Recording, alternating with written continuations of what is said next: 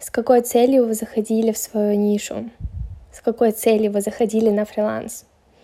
О чем вы тогда мечтали, какие у вас картины, какие были в голове, что вы визуализировали, как вы представляли, как это будет?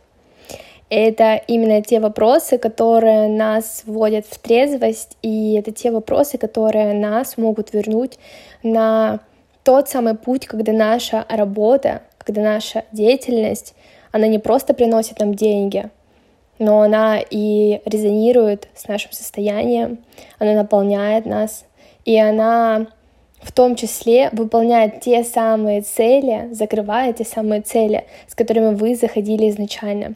Потому что большинство из нас заходило в нашу деятельность, да, в свою нишу с мыслями из любви. Правда, эта позиция была изобилия. Мы не думали, вот сейчас я заработаю деньги. Конечно же, деньги тоже имели свой вес, да, но деньги были в совокупности с состоянием, с тем, что ну, кто-то хотел помогать людям, кто-то хотел реализовывать свою силу, кто-то хотел э, изменить и свою жизнь, и жизнь других, в том числе через свою, кто-то хотел транслировать себя, кто-то хотел вдохновлять. То есть там были действительно цели из любви. Там была позиция изобилия, когда я хочу делиться, когда я иду, когда я обучаюсь, когда я вкладываю ресурсы, то есть я вроде бы теряю, то я еще и при этом хочу делиться. Это абсолютно изобильная позиция. Сейчас же многие вошли в позицию дефицита, когда я хочу просто получить, когда я хочу просто заработать, и все это результат шаблонов. Шаблонов, которые навязывает нам инфополе, когда все сосредоточено на деньгах, и сейчас дикая просто у всех действительно сосредоточенность только на цифрах, на материальных результатах.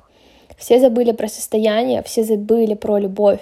Сосредоточенность только на материи, на материи, на материальных финансовых результатах — это позиция дефицита. Это позиция, когда тебе мало, когда тебе чего-то не хватает, и ты делаешь что-то только ради того, чтобы получить. Это как паразитизм.